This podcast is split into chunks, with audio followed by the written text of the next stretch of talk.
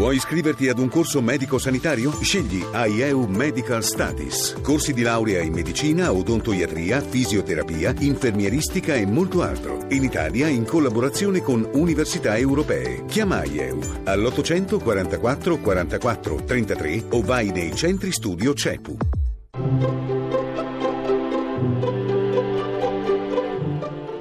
Il pensiero del giorno.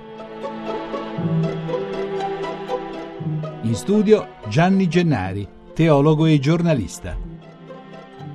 Domenica di fine luglio. Nel Vangelo una parola di Gesù parla in qualche modo di qualcosa che può dirsi davvero finale.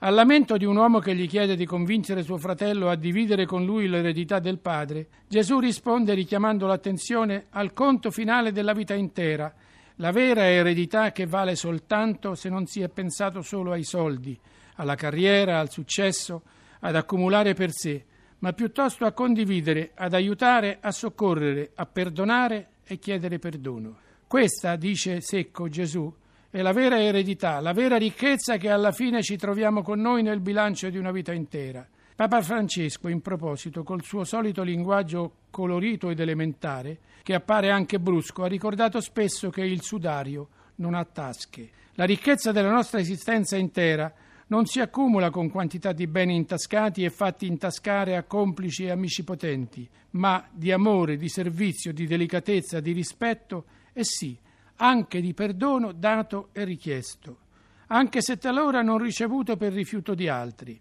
E noi guardiamoci dentro, guardiamoci attorno, noi siamo ancora in tempo per pensarci, in casa, in viaggio, in vacanza, comunque. Questo è quello che conta davvero, dal principio alla fine. E buona domenica di fine luglio.